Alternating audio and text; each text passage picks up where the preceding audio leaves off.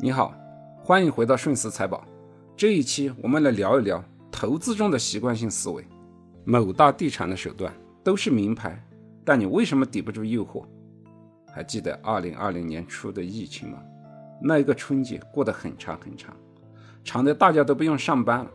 某大地产公司的房屋销售文案也成为了焦点，在网上交五千元的定金就可以订一套房，这套房子你买了可以赚钱。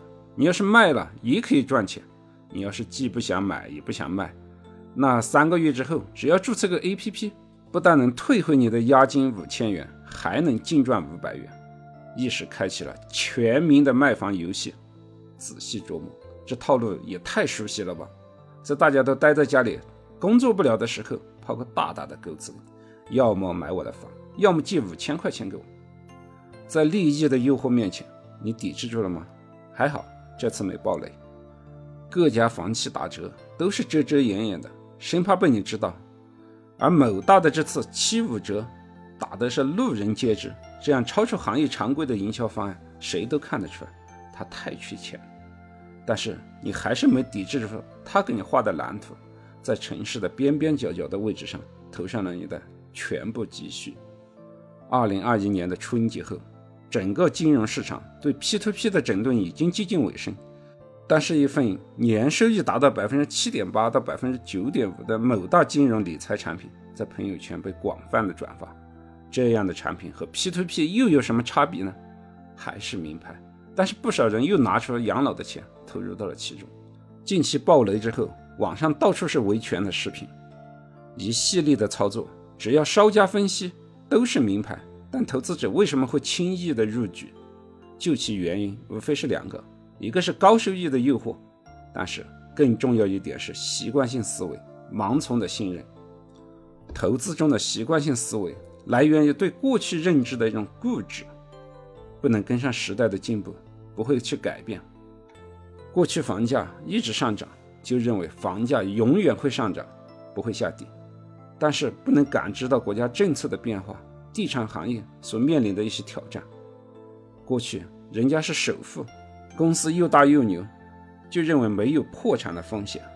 但是有可能某一小小的事件就会引起多米诺骨牌的倒塌。就像现在的某大，信用债面临违约，投资者开始维权，媒体为了吸引眼球，更是会火上浇油，扩大负面报道，大家更不敢去买他的房子，资金回笼。越加困难，恶性循环由此发生，资金的缺口就更大，企业更加的困难。习惯性思维在近两年的股市里面表现更加的极致。去年到今年年初的核心资产稳步上涨，喝酒吃药大行情，只要买就能赚，没有人认为这个有问题，因为这些是核心资产，就是价值投资。巴菲特他老爷子都说了，要做价值投资，哪里会错啊？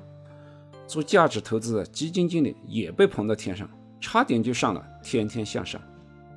投资者更是坚定的买入持有他们的基金，哪知道二月份之后峰回路转，这一下跌就是百分之三四十。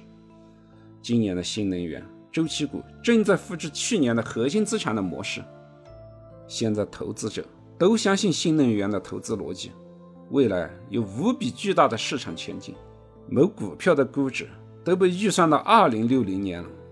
一些投资者甚至倒过来指导基金经理操盘，要求基金经理改变投资策略，买入新能源，如果不买就赎回。这也就是投资中的习惯性思维。一旦长时间的上涨，你就会认为未来是必然的，而且还会去寻找很多的理论去证明你的观点是正确的。如果在投资中，你总是抱着这样的习惯性思维，你就会不停地坐过山车，直到把你颠得狂吐为止。过去我们都把钱放在银行里，要么存定期，要么买理财，总认为把钱放在银行里是最安全的，对资产新规视而不见。未来你的理财产品将进入到银行的理财子公司，它的安全性和收益性还会一样吗？习惯性思维。让我们总是把过去的成功经验当做未来，把一家企业过去的表现看成它的未来，把过去的市场环境也放到未来去，因为人的思维也是有惰性的，过去的一切都是确定的，思考起来比较简单。但是思考未来就不一样，未来有诸多的不确定性。既然不确定，就懒得去思考，待在个人的舒适区里，对周围环境的变化敏感性越来越弱。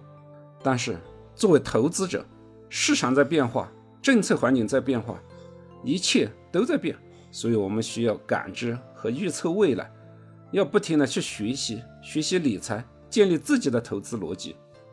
投资就是投未来，未来最大的挑战就是变化。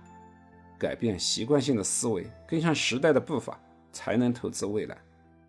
感谢您的聆听，欢迎在评论区留言点赞。顺思财宝，下期再见。